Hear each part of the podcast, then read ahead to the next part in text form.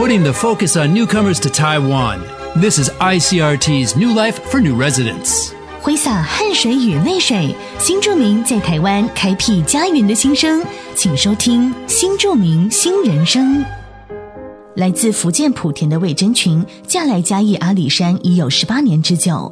当年二十一岁的她，在大陆就向往台湾的阿里山，没想到经他人介绍认识在阿里山种茶的李新建，让她的向往实现，就嫁来台湾，并生有一男一女。来台湾之前，我从未接触过茶叶的生意，因为有嫁鸡随鸡、嫁夫随夫的概念。和先生结婚后，就跟随先生到茶园工作。慢慢对茶叶有所认识，为了更了解茶叶，我报名了嘉义市政府办理的茶道课程，了解台湾茶的文化及精神，并学习茶叶生意。在新增的支持下，我们在嘉义中埔开立了寻仙茶叶的店面。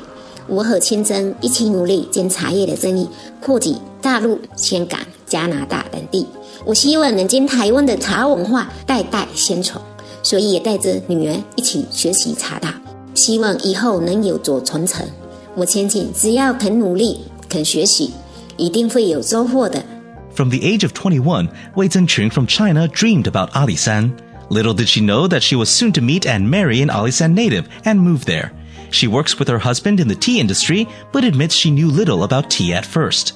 She took classes with the Chiayi city government to learn about Taiwan's tea culture and now runs a successful business that has already expanded overseas.